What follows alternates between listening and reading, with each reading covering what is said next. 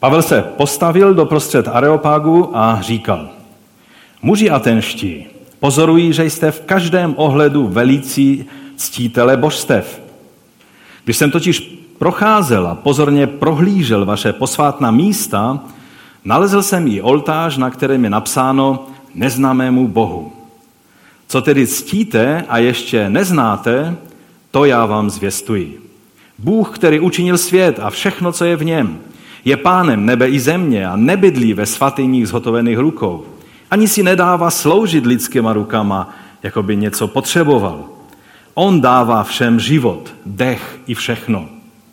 Učinil z jedné krve všechno lidstvo, aby přebývalo na celém povrchu země, ustanovil jim nařízená období a hranice jejich přebývání, aby hledali Boha.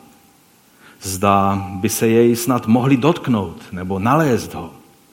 A přece není od nikoho z nás daleko, neboť v něm žijeme, pohybujeme se a jsme, jak to řekli někteří z vašich básníků. Vždyť jsme jeho rod. Jsme-li tedy rodem božím, nesmíme se domnívat, že božstvo je podobno zlatu nebo stříbru nebo kamenu, výtvoru lidské zručnosti a důmyslu. Když tedy Bůh přehlédl ty doby nevědomosti, nařizuje nyní lidem, aby všichni a všude činili pokání. Neboť ustanovil den, v němž bude spravedlivě soudit obydlený svět skrze muže, kterého k tomu určil. Všem o tom poskytl důkaz tím, že jej vzkřísil z mrtvých. Pane, my ti děkujeme za toto krátké, ale mocné kázání apoštola Pavla. Prosíme tě, abys to tvé svaté a živé slovo vštípil do našich životů tak, aby se stalo realitou. Mnohým věcem z toho, o čem Pavel mluvil, nerozumíme. Ale to, co chceš, abychom porozuměli dnes, tak nám v tom pomoz. O to tě, Otče, prosíme ve jménu našeho Pána Ježíše. Amen. Amen. Můžete se posadit? Tak jak jsem už řekl, tak jsme v Aténách na Areopágu, kde se Pavel ocítil tím, že eh, jej bylo třeba dostat co nejdál od eh, těch trochu hyperaktivních tesalonických židů, kteří stále za ním šli i do Beroje a stále se snažili tak nějak stěžovat tu jeho službu.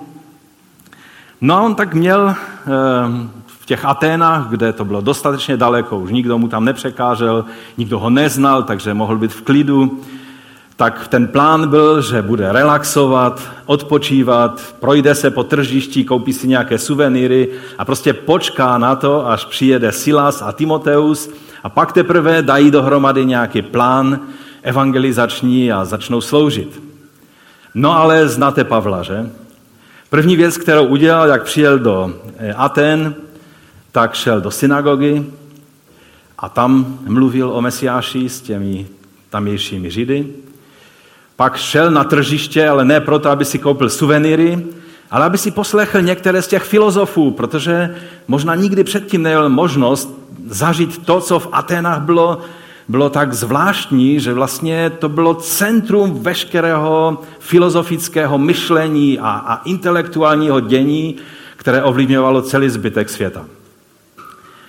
A tak Pavel šel a tam samozřejmě, už jsem to říkal minule, ale musíme stále pamatovat, když se řekne agora nebo, nebo tržiště, tak to není takové tržiště, jak tady přijdete třeba eh, u nás a koupíte si mrkev a cibuli, eh, nebo v Polsku si koupíte třeba na trhu, ne, už jsem byl strašně dlouho, nevím, jestli ještě ty trhy existují, tak jak byly, bývaly, ale tam jste si koupili třeba i boty a nějaké další věci. Ale agora, to znamená takové to náměstí, tržiště, jak bychom to nazvali, tak to bylo, mohli bychom to přirovnat eh, k shopping parku, spojený s televizí, spojenou s eh, Facebookem a ještě s nějakými eh, volnočasovými aktivitami pro děti a mládež. Jo, čili všechny takové ty věci, které stály za to, aby člověk viděl, tak jste je nenašli nikde jinde, tak jste přišli na tržiště. A to bylo tržiště nejen věcí, ale i myšlenek. No a tak Pavel tam byl, promlouval s filozofy mluvil o, jak jsme už minule si ukazovali, mluvil o Ježíši a o vzkříšení. To bylo, to bylo jeho téma. No a toho přivedlo vlastně na eh, Areopag, protože ti filozofové řekli, počkej, počkej, ty nám tady vykládáš nějaké novoty, my musíme nejdříve si tě prověřit, jestli vůbec, bude, bude, vůbec budeš mít dovoleno, abys tady v Aténách to tvé učení mohl dále šířit. No a tak se Pavel dostal eh, na Areopag, který byl obdobou židovského Sanhedrinu a byl tam eh, slyšen, eh, měl možnost promlouvat všem členům Areopagu, což byli filozofové a vlivní lidé města Aten. Ovšem dneska se soustředíme pouze na to jeho kázání. Eh, a vlastně ani ne na celé jeho kázání, ale jenom na tu jeho hlavní pointu, kterou, kterou on v tom kázání eh, tak podtrhuje. Eh, abychom se věnovali celému tomu kázání, ono není dlouhé, ale, ale není to v našich silách. Je tam tolik věcí, kterých se Pavel v těch několika větách dotýká, a tolik sporných věcí, kterých se dotýká, že jenom zmíněný profesor Craig Kinner, který tady bude a kterého jste viděli před chvílí na fotce, tak on ve svém velice obsáhlém komentáři ke knize skutku má 70 stránek jenom na téma toho kázání. A to je jeden komentář z mnohých, mnohých um, stohů knih, které jsou psány od prvního století až po dnešní 21. století na téma Pavlova působení v Aténách a na Areopagu.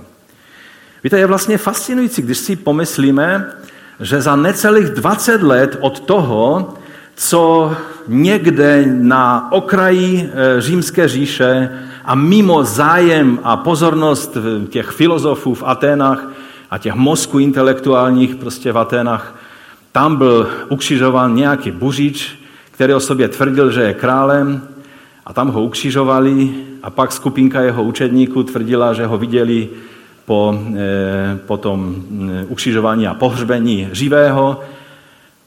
A, a byla to vlastně taková sekta židovské, izraelského prostě židovství tehdejšího, takových různých seskupení a skupin a směrů v tehdejším judaismu bylo mnohem více, než je v dnešním judaismu. Judaismus byl tehdy velice barvitý a členitý a, a byly různé skupiny, některé oddělené, některé eh, se začlenovaly do společenského života. A během 20 let tady stojí apoštol, který dříve byl pronásledovatelem této zvláštní sekty. A on stojí na, v samotném epicentru myšlenkového, tehdejšího myšlenkového světa, tehdejší doby, které už po stáletí fungovalo jako mozek celého světa, protože Ateny to nebyla jenom věc v době pána Ježíše nebo Pavla, ale to bylo vlastně už po stáletí, že? A on tam stojí a, a mluví o Ježíši a o vzkříšení. Nevím, jestli vám to připadá fascinující, ale, ale jak když jsem si uvědomil, že to byla tak krátká doba. Když si vzpomenete 20 let dozadu, tak to je jako by to bylo včera, že? Aspoň pro ty starší z nás se to zdá, jako by to bylo včera. Kdo má 20 let, tak samozřejmě to je celý jeho život, že? Ale, ale pro ty starší je to jenom jenom co se párkrát otočíte a už je to, a už je to pryč. A najednou tady Pavel stojí v Aténách. Pojďme si říct pár slov eh, o tom způsobu, jak on vlastně kázal. Už jsme ho viděli, jak kázal v synagoze eh, v Antiocheji Pisické. Už jsme ho viděli, jak kázal v Listře, kdy tak narychlo prostě se snažili zastavit ty lidi, aby potom, co Bůh udělal velký zázrak, aby aby ti lidé neobětovali eh, jemu a Barnabášovi. A tak, když se podíváme na toto kázání, tak určitě se mnou budete souhlasit, že určitě to není zapsáno celé kázání. Lukáš vždycky dělal takové, takové suma sumárum toho, co, co Pavel nebo, nebo někdo jiný řekl. Protože jinak, když si přečtete tohle kázání, tak jak jsme ho četli, tak to netrvalo ani celé dvě minuty. Jo, je to velice kratičké A Pavel byl spíš znám tím, že někdy kázal tak dlouho, že i někdo u toho usnul a spadnul z okna a pak ho museli křísit z mrtvých, aby vůbec se spamatoval. Takže Pavel nepatřil k nějakým velice stručným řečníkům, takže pochybují, že tady mluvil, když měl možnost promluvit k těm všem filozofům, že by mluvil jenom dvě minuty. Ale Lukáš samozřejmě vystihnul to jádro toho, co on tam řekl. No a když si to srovnáme s tím kázáním v té eh, synagoze v Antiochii Písické, které, které bylo v podobné době, v podobných okolnostech, tak si rychle uvědomíme, jak velký rozdíl mezi těmi dvěmi kázaními byl. Tam v té Antiochii, protože mluvil k Židům, kteří znali Bibli, tak celé to kázání se točí kolem příběhu Izraele. Začíná u Egypta, u Exodu z Egypta, jak je Bůh zachránil a vyvedl je mocnou rukou z Egypta. Až, až po krále Davida, aby, aby mohl ukázat na toho, který je synem Davida, na Mesiáše. No a tady v, eh, na Areopágu přinesl si Pavel nějakou pořádnou Bibli sebou a teď ji otevřel a začal tam číst příběh Exodu. Četl z Mojžíše, z proroků. No podívejte se do svých Biblí. Zkuste. Otevřte svůj mobil a Facebook zrušte, to teď nechcete a podívejte se do Bible.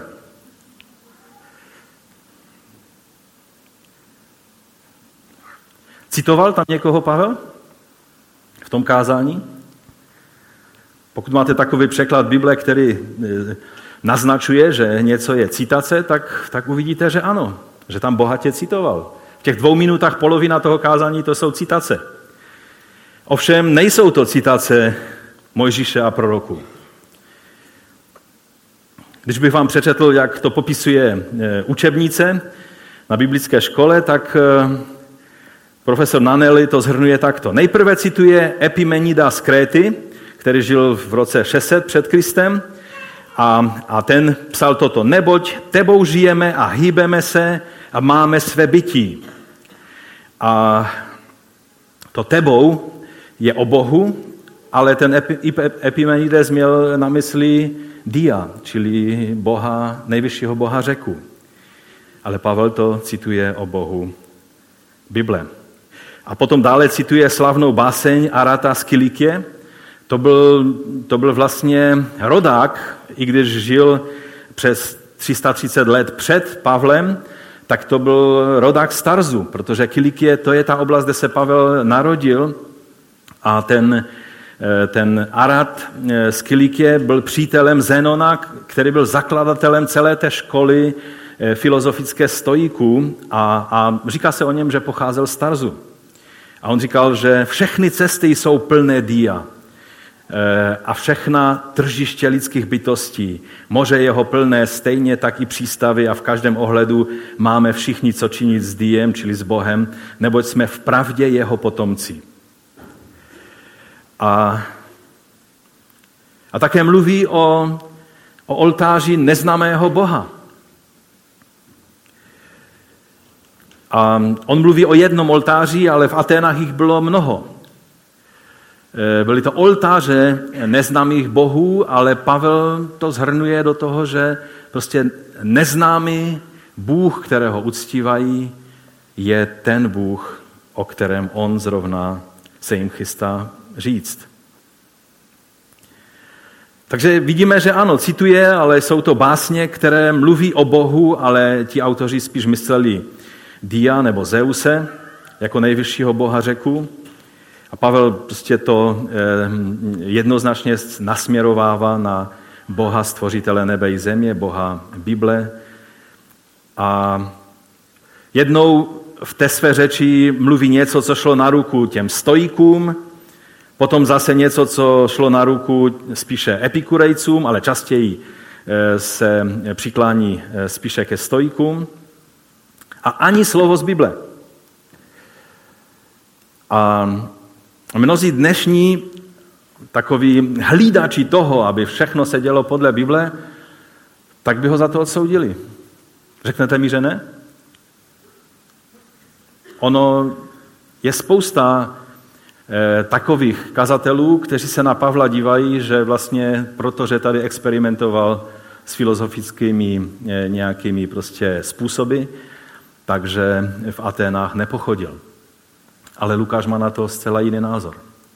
Lukáš to ukazuje jako vzor řečí k lidem, kteří byli eh, z filozofického prostředí nebo z tého intelektuálního prostředí tehdejšího světa. No a teď přejdeme k jeho hlavním důrazům, že to bylo v tom úvodu. On navazoval na různé prvky, kterým tito, tito lidé rozuměli a pak přichází jeho hlavní pointa toho kázání. A to je zapsáno ve verši 30. a 31. Můžeme si tam ten, ty verše před sebe dát.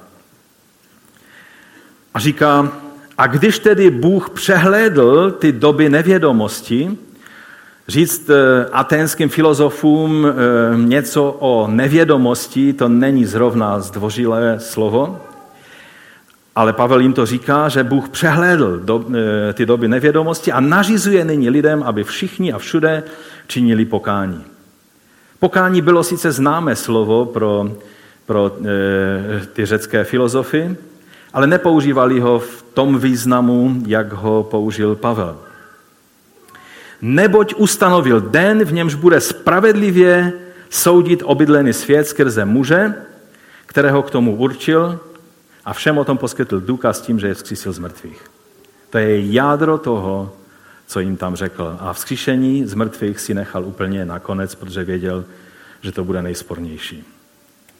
Takže v tom svém úvodu Pavel velice kreativně navazoval na styčné body, které měl s těmi, s těmi filozofy.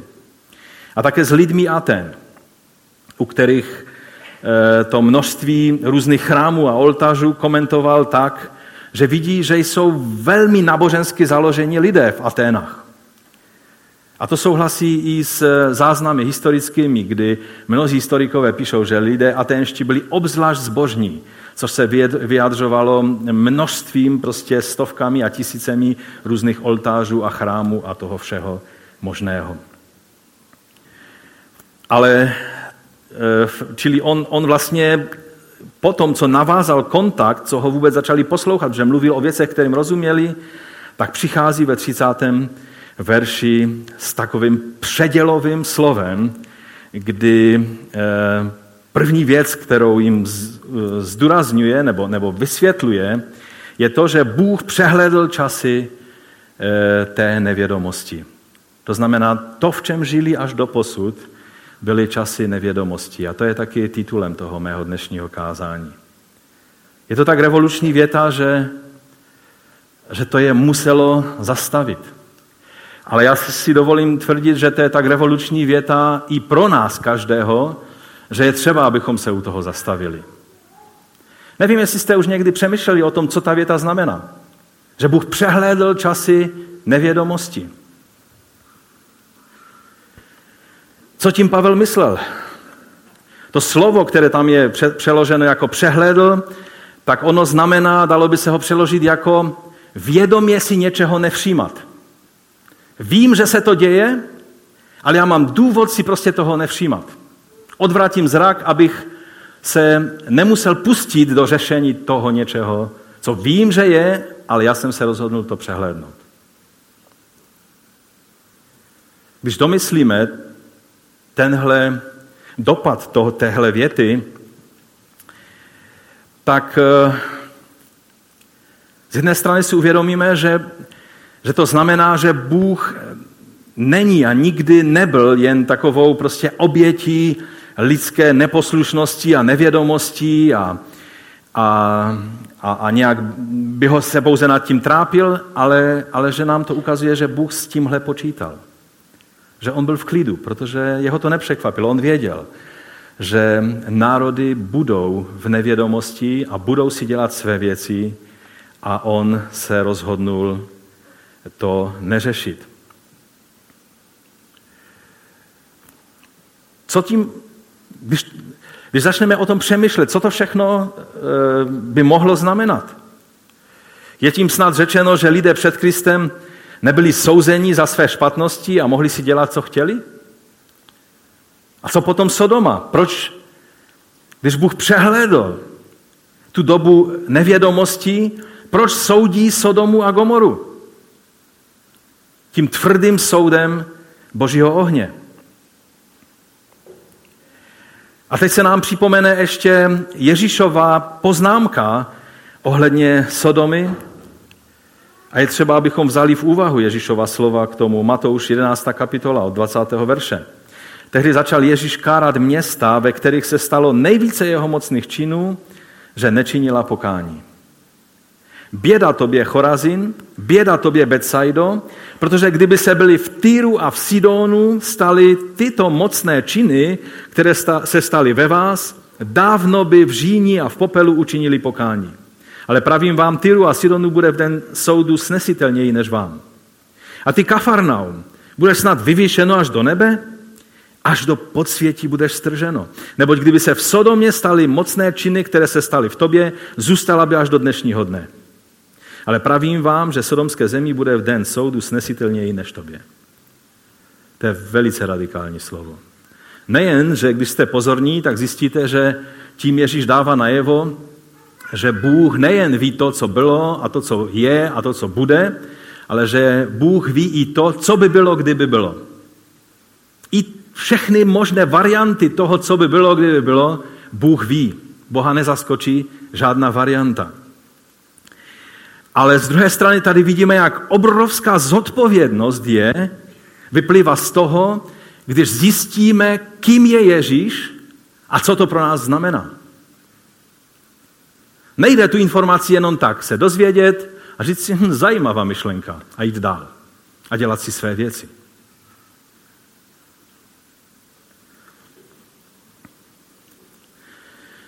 Nevím, jestli se mnou souhlasíte, ale v písmu máme mnoho důkazů toho, že Bůh jedná s lidmi, kteří hřeší nevědomě jinak, než s těmi, kteří vědomě porušují jeho slovo.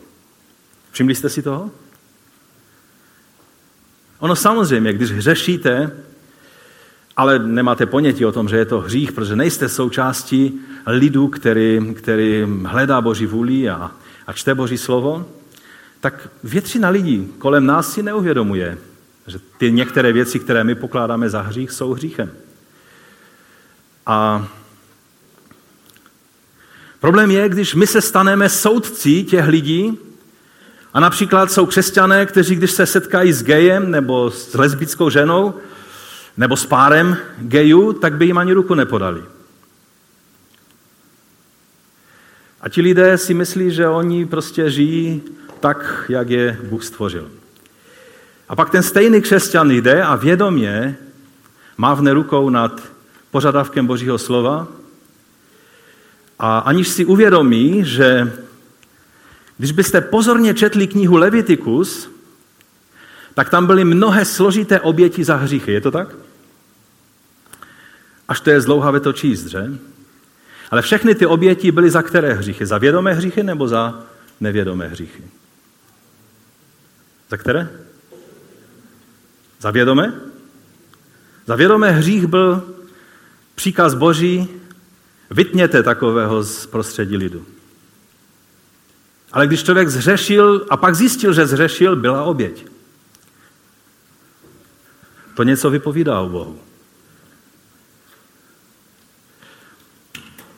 Víte,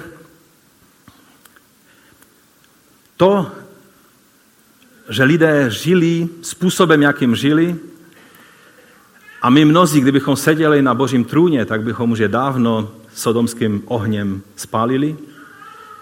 Bůh říká, pominul nebo, nebo přehlédl eh, jsem dobu nevědomosti. A samozřejmě teď byste mě šťouralové mohli nachytat na hruškách a mluvit různé varianty, co to může znamenat a jak to eh, může vést k absolutním eh, absurdním situacím a tak dále. Ale na to bych vám jednoduše odpověděl, nevím, co to všechno znamená. A nejsme od toho, abychom domýšleli různé absurdní situace, ale abychom přijali, přijali to poselství toho, že Bůh je dlouho trpělivý, že Bůh je absolutně spravedlivý a nikoho neodsoudí, který otevře ústa a řekne, opravdu, já jsem nevěděl, že, že toto něco takového je špatné. Bůh bude absolutně spravedlivým soudcem. A vidím, jak v mnohých z vás teďka kolečka se točí a přemýšlíte, co všechno by to mohlo znamenat. Tak jak D.A. Carson eh, na jednom místě říká, že kdyby to znamenalo, že všichni lidé, kteří prostě nevědomě hřeší, že by, že by prostě eh, byli z obliga a, a, a neznamenalo by to pro ně žádný soud, tak vlastně ohlašením Evangelia bychom těm lidem poško- e, ublížili. Protože než přišel Pavel do Aten, tak oni byli v pohodě, mohli si dělat, co chtěli a, a, a byli by naprosto v pořádku před Bohem. No a v momentě, jak jim Pavel řekl evangelium, tak měli smůlu. Protože teď už ví a teď už budou souzeni. Takže, takže ohlašování evangelia by se počet spasených nerozšiřoval, ale naopak zužoval. Protože lidé, kteří byli do, doteď v pohodě, by najednou už v pohodě nebyli. Rozumíte, když začnete takhle uvažovat a spojovat si věci, které Bůh nechce, abyste si spojovali, tak dojdete k takovýmto závěrům.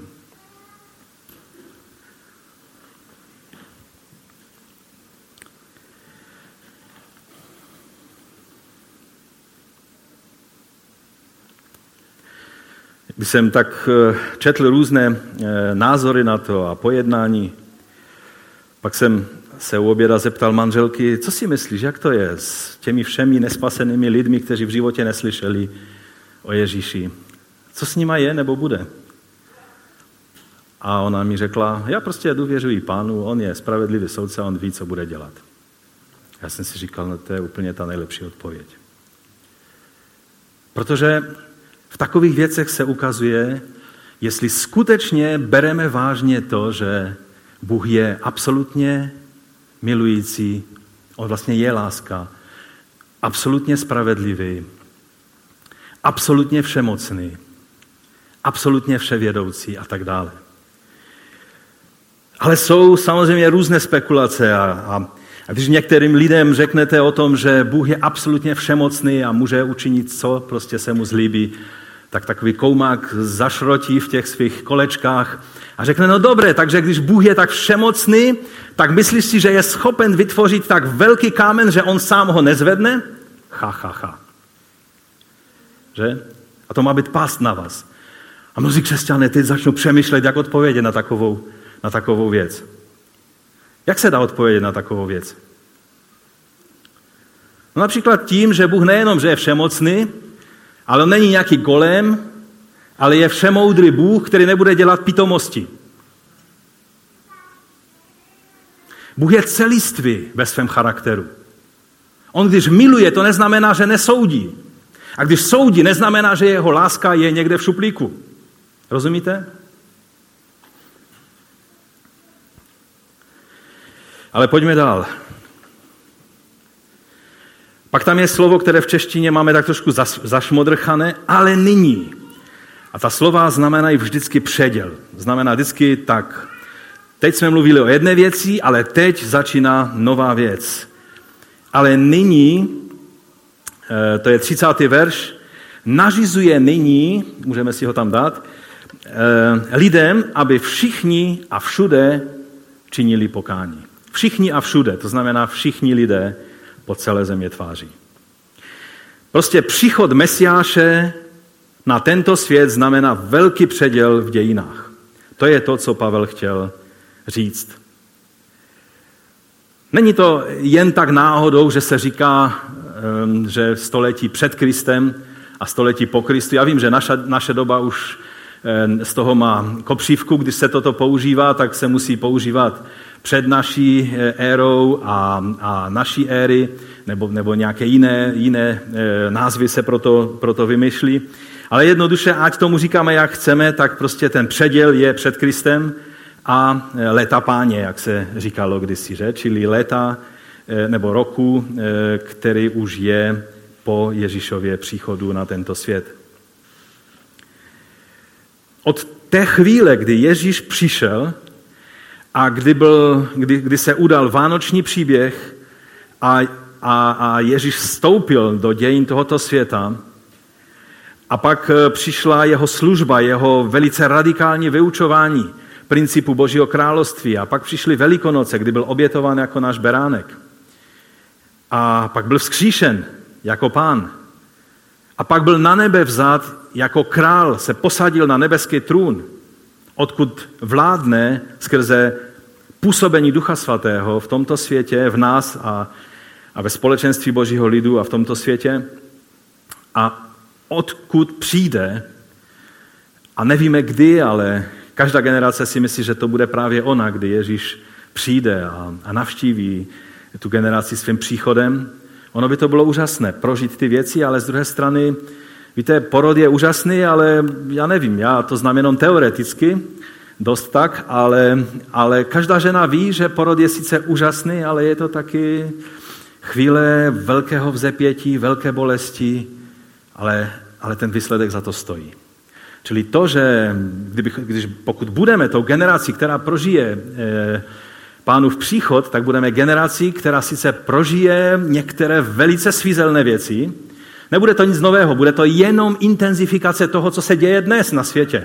Víte, když někteří kombinují a přemýšlejí o tom, že bude velké soužení a před velkým soužením přece Bůh vás tady nenechá, tak vás veme eh, do nebe a tak dále. Oni si neuvědomují, že takové, eh, takové teorie, když byste mluvili syrským křesťanům nebo afgánským křesťanům nebo jiho, eh, teda severokorejským křesťanům, nedávají smysl. Víte, když vám souseda nebo vašeho strýce nebo dokonce otce nebo manžela podřezali džihadisté nebo zastřelili, nebo úplně šílený z poslední doby případ, kdy matce nechali eh, sníst její vlastní dítě, ji donutili, aby snědla vlastní dítě. Šílené věci. A těm křesťanům řeknete, než přijde velké soužení, tak budeme tady odsaď pryč. Tak oni řeknou, a na mě Bůh zapomněl? Pro mě to slovo neplatí?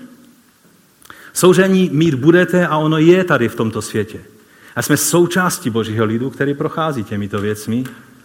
A samozřejmě v té poslední fázi to bude ještě intenzivnější, ale o to slavnější a pak přijde pán a dá tento svět do pořádku. Amen.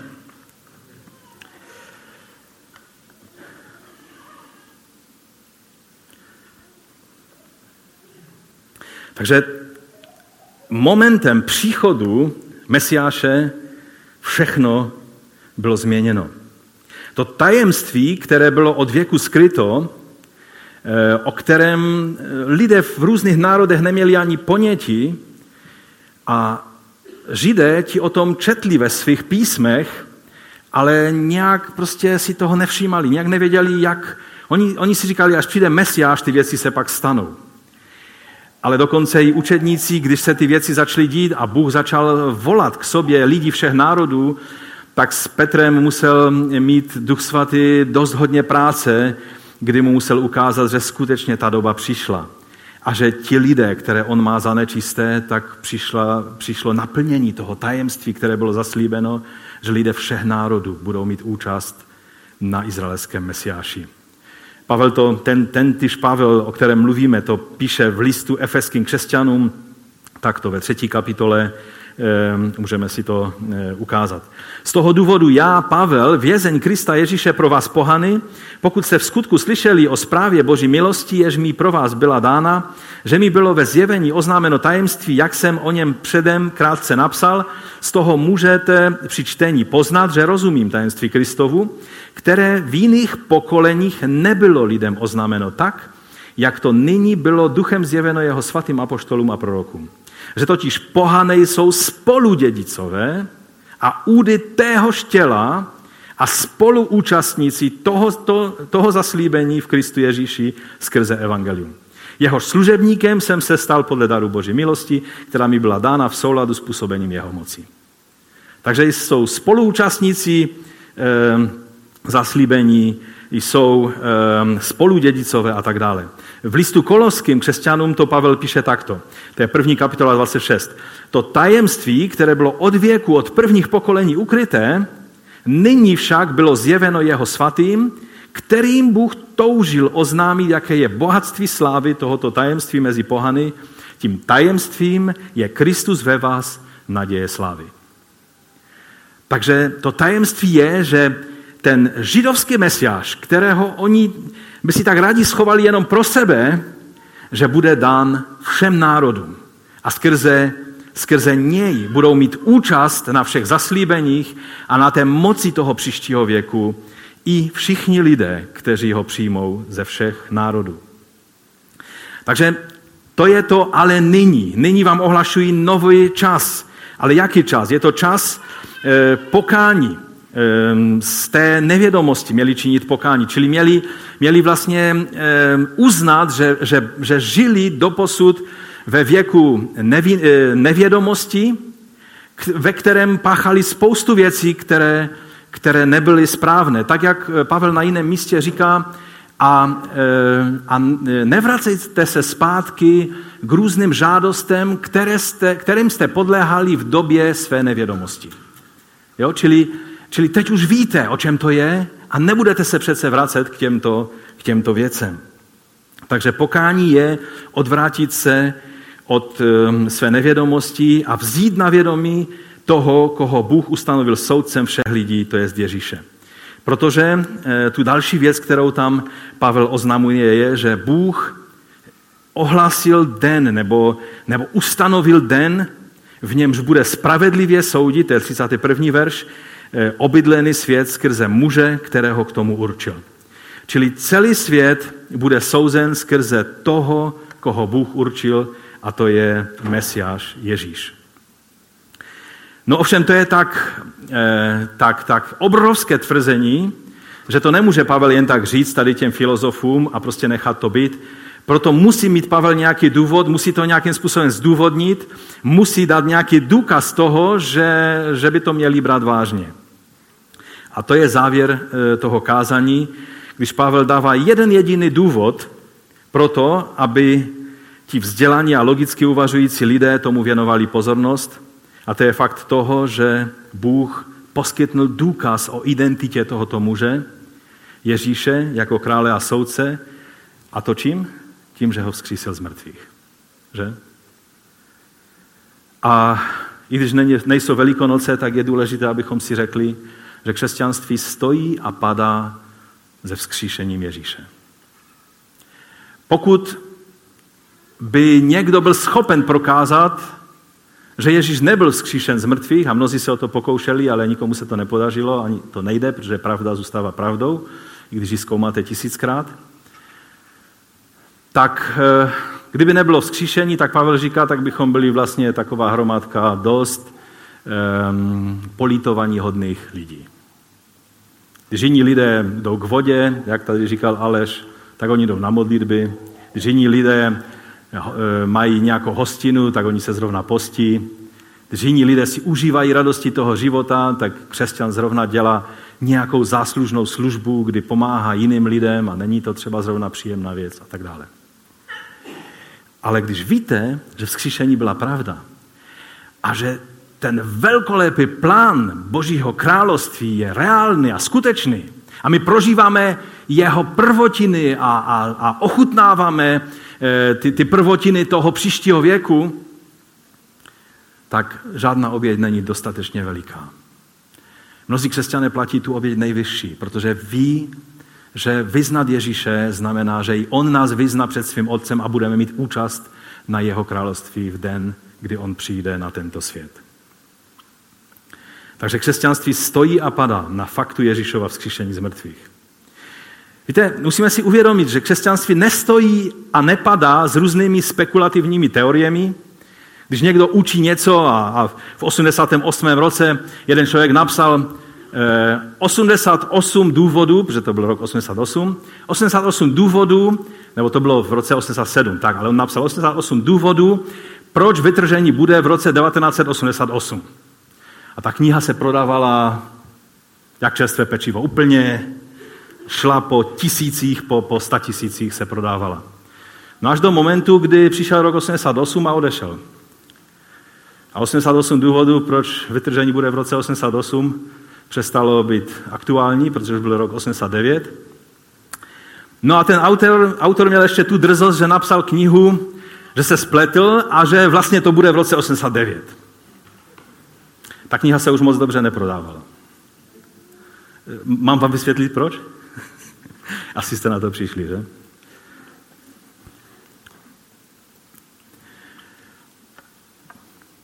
Různé spekulativní teorie. Někdy, někdy, když čtete názory některých křesťanů, tak mají takové názory, že si říkáte, odkud toto vyštráchali. Kde to vzali? A oni říkali, protože Bible říká, a pak tam říkají ty své bizarní názory.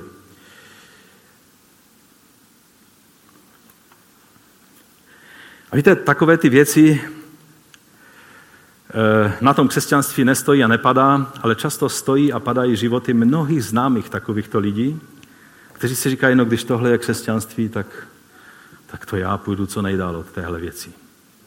Když tyhle věci, když oni tvrdí, že tohle je zázrak a já se tak na to dívám a furt ten zázrak tam nemůžu v tom najít. A různé takovéhle věci, spíš to e, dělá lidem medvědí službu.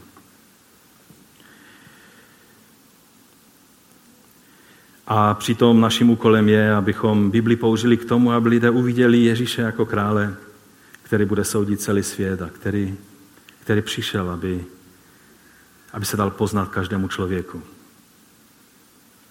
Bible nám nemá sloužit k tomu, abychom si nějaké různé, všelijaké z různých oblastí eh, názory vytvářeli a pak jimi eh, se oháněli před lidmi, kteří nemají ani ponětí, ani nevěří v to, že Bible je Božím slovem, ani nemají ponětí o Bohu, ale my jim tyhle názory tlačíme. No a tak teď na závěr je otázka. Jsme připraveni mluvit s lidmi dnešní doby. Jak vidíme, tak Pavel se tváří v těch Atenách, jako by to bylo přesně to, co mu sedlo. Mluví, jako by se na to celý život připravoval. A já jsem v těch dnech hodně přemýšlel, jak je to s námi.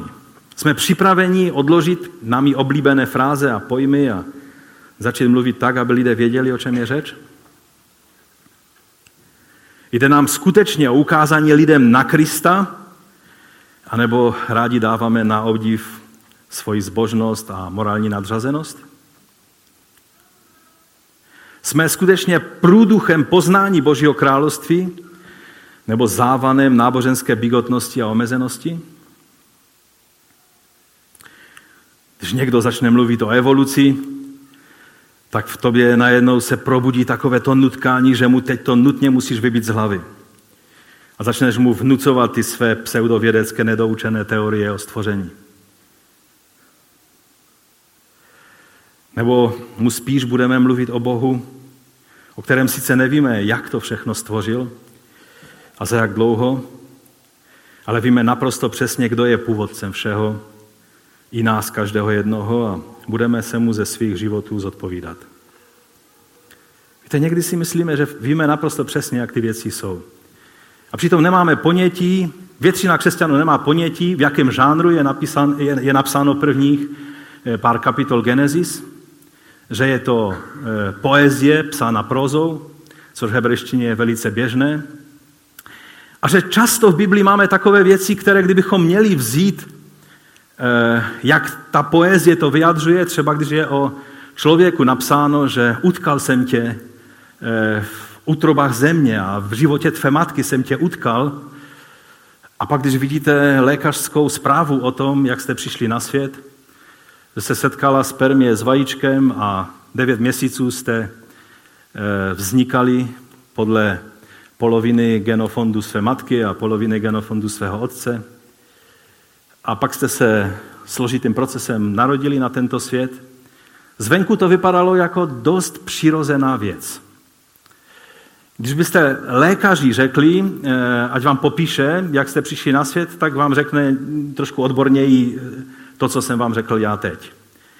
Ale žalmista o tom mluví nádhernou poezí, kde není jediná pochyba o tom, že je to Bůh, který je strujcem tebe že nejsi výsledkem nějaké pasové výroby, jak říká Rick Warren, že nejsme výsledkem pasové výroby, ale jsme jedinečné dílo Boha Stvořitele. A tak mi nikdy neříkejte, že víte přesně, jak to bylo ve stvoření a co bylo v první den a druhý den a šestý den a, a sedmý den. Teologové se někteří dohadují o tom, jestli sedmý den trvá až dodnes, nebo už byl ukončen, nebo jak to s tím je. To přece není to, o čem jsou ty kapitoly. Ale mnozí lidé, místo aby mluvili o Ježíši, tak budou lidem otloukat o hlavu své radoby vědecké názory.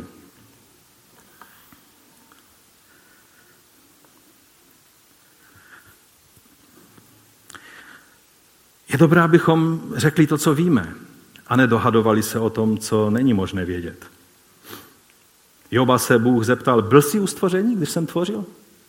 A Job musel říct, no nebyl. No. Víme, že, tak jak Pavel říká, že všichni lidé byli stvoření z jednoho. Tam není řečeno, z jedno, tam to je přeloženo jako z jedné krve, ale to může znamenat cokoliv. Prostě z jednoho Bůh stvořil každého člověka. A to poselství je, že všichni jsme bratři a sestry. Že řekové se nemají povyšovat nad Židy a Židé se nemají povyšovat nad řeky a Češi se nemají povyšovat nad Romy a Romové se nemají, nemají tvrdit, no jo, to říkáte vy, ale my Romové, jak mi často někteří Romové řekli, jo, ale my Romové to chápeme jinak. Co pak nepocházíme z jedného člověka? Co pak Bůh potřebuje napsat několik Biblí, aby to platilo pro každého jednoho z nás stejně? Jsme jedna rodina. A, a to je důležité vzít na vědomí. Ale být schopen tak nějaký koumach spočítal, kolik let svět je světem podle těch různých genealogií, které jsou napsané, každý, který se vyzná trošku v hebrejské literatuře, vám řekne, že to je nesmysl takhle to počítat. No ale abych vám toho neřekl příliš, pojďme dál.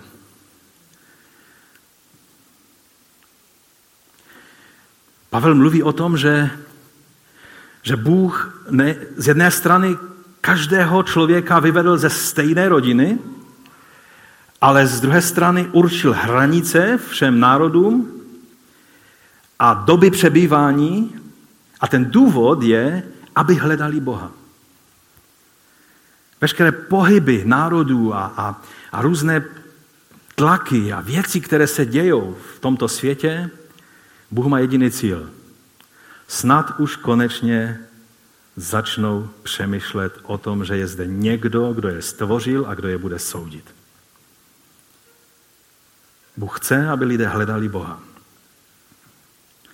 Bůh dal tuto touhu do lidského srdce. A Pavel o tom mluví. A proto si z toho máme vzít po naučení, že mnohé věci, které lidé dělají, dělají jen proto, že v nich je touha potom, kdo jim vdechnul život. Někdy velice krkolomné věci a hloupé věci lidé dělají jenom proto, že v nich je touha po Bohu a oni prostě neví, jak tu touhu vyjádřit. A my se na ně budeme zlobit a přitom takovým tím kostrbatým způsobem se někdy projevuje jejich touha po Bohu. Všimněte si, že Pavel se dost poddal těm konceptům Boha, o kterém filozofovali ti filozofové na tom Areopágu.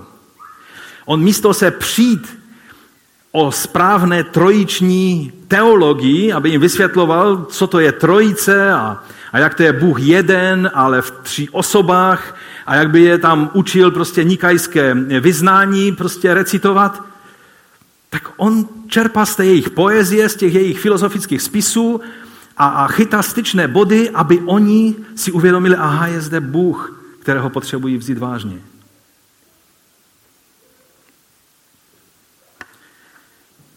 A jenom tím, jak to Pavel dělá, mnohé kazatelny v dnešním světě by se pro něj navždy zavřely.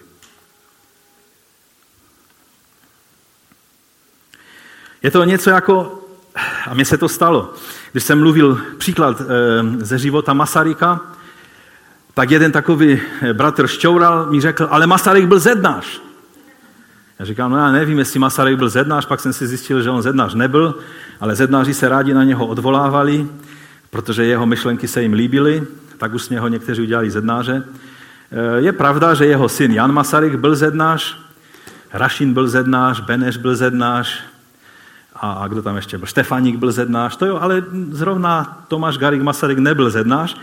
Ale i když by byl, to, že To, že měl nějakou myšlenku, jako ten Epimenides, jo, který z většinou jeho názoru by vám, z většiny jeho názoru by vám vlasy vstaly e, na hlavě, ale Pavel našel jednu větu, která způsobila jako most mezi těmi lidmi a ním. A proto ji použil.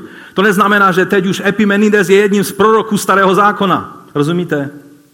Ani Masaryk se tím nestane svatým, anebo, anebo jedním z apoštolů České církve. Ale možná řekl něco, co, co zarezonuje v srdci některého člověka a začne si všímat Boha a v tom je možné ho citovat. Nebo citovat Havla, že v 90. letech to bylo celkem běžné. Dneska s hruzou zjišťuju, že když řeknete slovo nebo jméno Havel, tak nejenom pohané, ale i křesťané se otřepou, jak, jak byste řekli, nějaké nečisté slovo. A přitom z těch všech prezidentů, které jsme měli po komunistické době, to byl jediný prezident, který mohl mít respekt, kterého je možné citovat. Někteří prezidenti jsou žel necitovatelní ve slušné společnosti. A, a hned všichni přispěchají a řeknou, ale přece Havel to je sympatizant buddhismu. Že? Ale o tom to přece není. Nikdo z těch filozofů nebyl vrcholným příkladem zbožnosti a cnosti.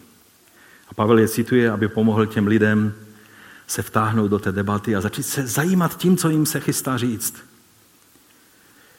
Rozumíte, nejde o to, abychom si leštili svoji svatozář, jak jsme zbožní a jak dobře známe Bibli. Ale abychom lidem řekli o té mohutné události, která rozdělila dějiny na před Kristem a po Kristu. A tak otázka je, jestli dnešní moderní, spíše postmoderní, postfaktičtí, čeští areopagité mají možnost slyšet takto výtečným způsobem, po jejich způsobu, že ten, že ten příběh Ježíše Mesiáše a krále. Jako měli možnost slyšet ti tehdy v Aténách od Pavla. Oni byli požehnáni, že měli Pavla. Ale co pak si myslíte, že Pavlové už došli? Není to spíše naším postojem, že nepodporujeme v křesťanech e, přemýšlení, že se nám více líbí, když lidé prostě žijí v nějakých šablonovitých škatulkách a takhle chodí? A pak, když slyší názory z tohoto světa, tak jsou zděšení a zase rychle utečou do té své škatulky?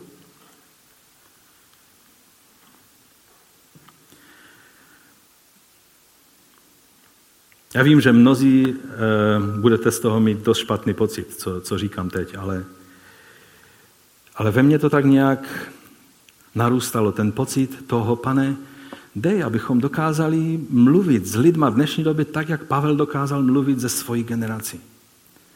S Židy v synagoze a s těmi atenskými mozky tam na tom Areopagu a na, to, na té agoře, na tom tržišti.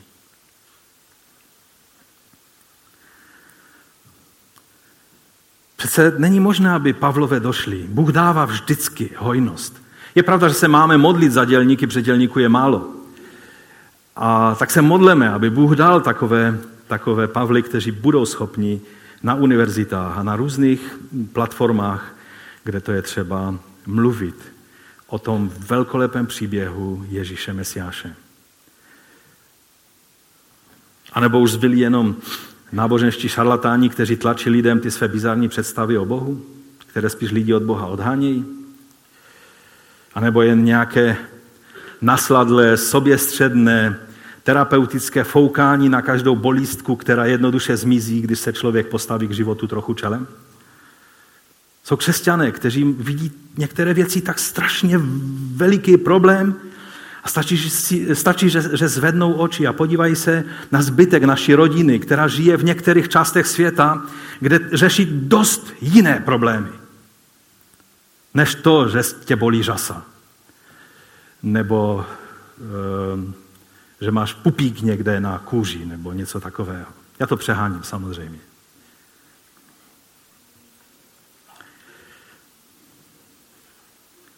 Někdy stačí se postavit k životu trochu čelem. Neber to jako odrazení od toho, abyste přišli se svými problémy, abychom se třeba v úterý modlili a mazali vás olejem. Za každou věc je možné se modlit. Ale vždy je třeba vidět v perspektivě tyto věci. Má možnost student filozofie na Karlovce se setkat s evangeliem tak, jak to potřebuje jeho hledající neklidná duše? Ano, ano, já vím, samozřejmě, máme sloužit bezdomovcům a lidem z okraje společností a, a, a ať je to priorita. Ale kdo osloví ty, kteří budou formovat názory našich dětí a vnoučat na budoucích univerzitách? To pak budeme mluvit, že, že je těžká doba? Co kdybychom teď se modlili za to, aby ti lidé byli osloveni a, a naše syny a vnuky, aby mohli vyučovat profesoři, kteří ví, kým je Ježíš a co to pro člověka znamená. Řeknete mi, co tady řešíš? Zpamatuj se, jsi v Těšíně, nejsi ani v Praze, ani v New Yorku. Ale já vám řeknu, že pokud nebudeme mluvit o těchto věcech zde v Těšíně, pak přijde den, kdy se o tom nebude mluvit ani v Praze, ani v New Yorku. Jsme jedna rodina, jako církev. A nešvary mají tendenci bobtnat, narůstat a rozrůstat se po celé církvi.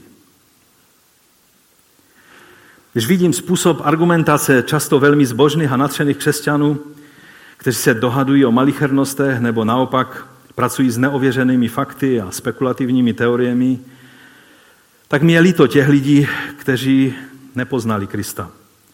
Oni si totiž podle těchto věcí o Kristu svůj obraz vytvářejí. A pak se jako křesťané můžeme divit, že takový eh, moderní ateistický učitel a apoštol, jakým je Richard Dawkins, že říká ty své bonmoty a, a směje se církví do tváře. Třeba říká věc jako, že když jednotlivec věří nesmyslům, říkáme tomu blázen, ha, ha, ha. A pokud skupina lidí věří nesmyslům, pak tomu říkáme náboženství, ha, ha, ha. Rozumíte? Velice často dáváme těmto lidem krmivo pro ty jejich názory. Tím, že se soustředíme na to, na co se nemáme soustředit a nehledíme na Krista a nepodáváme lidem Krista.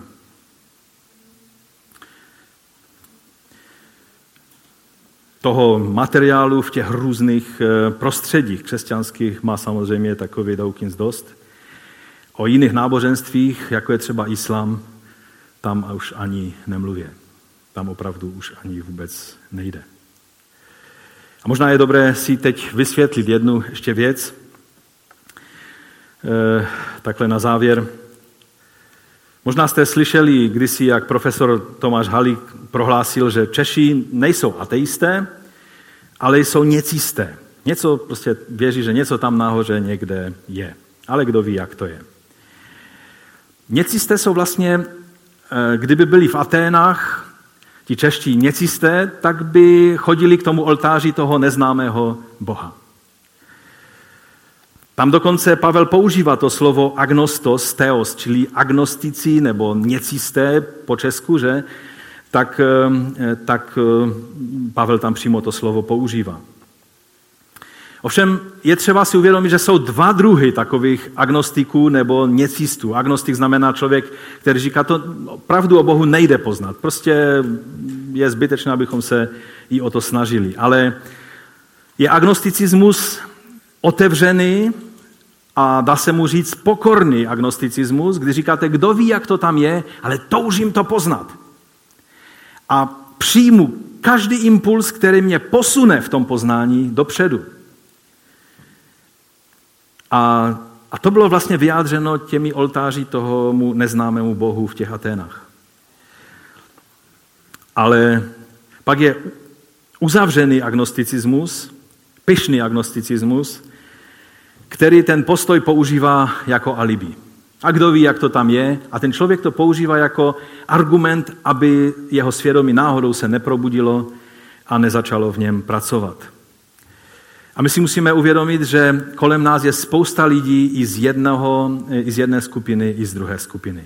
Jsou otevření, pokorní agnostikové jsou jako ta dobrá půda, která je otevřená, že když padne zrno království, zrno Božího slova, tak to přijme a vydá ovoce nového života. A pak jsou jiní lidé, a, a ti sice říkají, kdo ví, jak to je, to není po, možné poznat, ale používají to jako alibi, které je jim na ruku, aby nemuseli činit žádné změny ve svém životě. Je to takový ten pohodlný něcismus českého člověka. A takoví lidé jsou kolem nás. A je otázka, jestli to jsou zrovna ti lidé, se kterými bychom měli mluvit, anebo se modlit, ať nás pán pošle k těm druhým, k těm otevřeným eh, něcistům, kteří ví, že něco je a touží to poznat. A pak ještě tady je jeden, jedna věc, která stojí za vysvětlení, že jsou křesťané, kteří, kteří říkají a argumentují, že pokud Atéňané uctívali, eh, aniž to věděli Boha Bible, tím, že prostě měli oltář neznámého Boha, že tak stejně i muslimové jsou takovými uctívači u oltáře neznámého Boha a aniž si to uvědomují, tak uctívají Boha Bible. Aniž by to věděli. Chci vám říct, že to je velice nešťastný logický lapsus nebo prostě vyvrtka, která nedává smysl. Protože když si uvědomíme, že uctívání Allaha eh, je uctíváním Boha, který si nárokuje absolutní vylučnost a vrcholnost zjevení, dokonce ehm, Ježíš a apoštole neměli plnost zjevení, teprve to přišlo s uctíváním Allaha zjeveného skrze Mohameda, tak to s tím atenským něcizmem nemůže mít nic společného. Ale mnozí, já jsem byl v některých diskuzích, kde se toto používá jako velice silný argument. Je to spíše smutný důkaz zmatení pojmu mezi mnohými křesťany dnešní doby. Víte, je třeba si uvědomit, možná jste to nevěděli, ale islám velice e, pracuje s tím termínem doba nevědomosti. E, to je jahlia nebo jahalia, je to pojem, který, když zagooglujete doba eh, nevědomosti, tak se vám nejdříve z toho odkazů eh, muslimských ukáže a teprve potom eh, nějaký apoštol Pavel z Areopagu. A oni samozřejmě tím tvrdí, nebo, nebo to pojetí znamená, že doba nevědomosti skončila kdy? Skončila příchodem islámu. Tím, kdy Mohamed vyhlásil vlastně islám podle tradice, jak, jak to jak to oni eh, tvrdí, tak to byl konec té doby nevědomosti. A k tomu je třeba říct jenom jednu věc eh, velice, velice důrazně, a to je to, že doba nevědomosti neskončila příchodem Mohameda, protože už 600 let doba nevědomosti neexistovala. Skončila příchodem Mesiáše Ježíše. A to, co mělo nahradit onu arabskou dobu nevědomosti, nemělo být nové zjevení, ale mělo být přijetí Pána Ježíše jako krále. Měli se sklonit před Ježíšem a, a samozřejmě svědectví Evangelia v té době na arabském poloostrově bylo překrouceno a bylo všelijakým způsobem poznamenáno různými, různými věcmi, ale bylo svědectví Evangelia a měli se sklonit před Ježíšem a ne před Mohamedem a jeho falešným proroctvím. Když se podíváme na to, před čím Ježíš varoval nejvíce, tak ve 24. kapitole Matouše on říká, dávejte si pozor, aby vás někdo nesvedl. A to mluvil o budoucnosti, když se ho ptali učedníci na blízkou i vzdálenější budoucnost. Takže co s tím vším uděláme?